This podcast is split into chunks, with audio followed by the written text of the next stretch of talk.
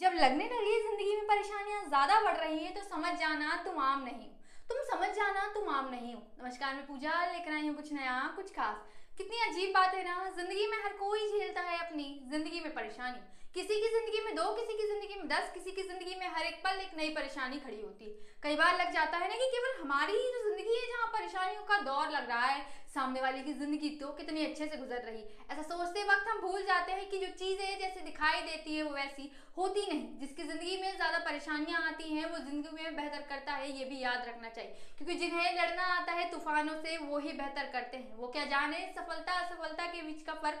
जो कभी लड़े ही नहीं, जिन्होंने कभी सफलता, असफलता देखी ही नहीं है सिर्फ़ बेहतर चाहते हैं पर करने की कुछ हद नहीं करते, क्योंकि वो उतरते ही नहीं ज़िंदगी के मैच में, वो सिर्फ़ दर्शक बनकर देखना चाहते हैं। हमें अगर आगे बढ़ना है तो मुश्किलों का सामना करना होगा। और हम इस गलत फहमी में क्यों है कि ज़िंदगी में सब अच्छा तब होगा जब सब अच्छा होगा? ज़िंदगी में जब अच्छा होगा, पहले बुरा भी हो सकता है। कुछ चीज़ें ऐसी हो सकती है जहाँ फेल पर फेल पर फेल हो रहा आपको कुछ बेटर नहीं मिल रहा, पर आपको याद रखना हो कि उस फेलियर से ही आप कुछ बेटर कर सकते हो, क्योंकि हर फेलियर के बीच एक सक्सेस ज़रूर होती है। ये चीज़ समझने की हमें ज़रूरत